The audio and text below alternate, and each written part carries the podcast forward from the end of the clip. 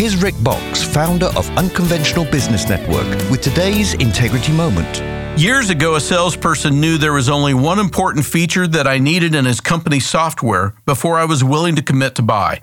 So he convinced me that his company had just added this important feature that very month. After signing the agreement, I discovered that he lied. There was no plan to ever roll out that feature.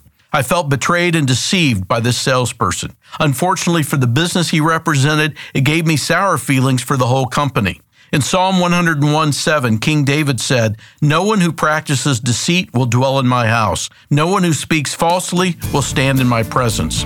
Your company's reputation can be destroyed by one deceiver. If you have a deceiver in your company, they need to go.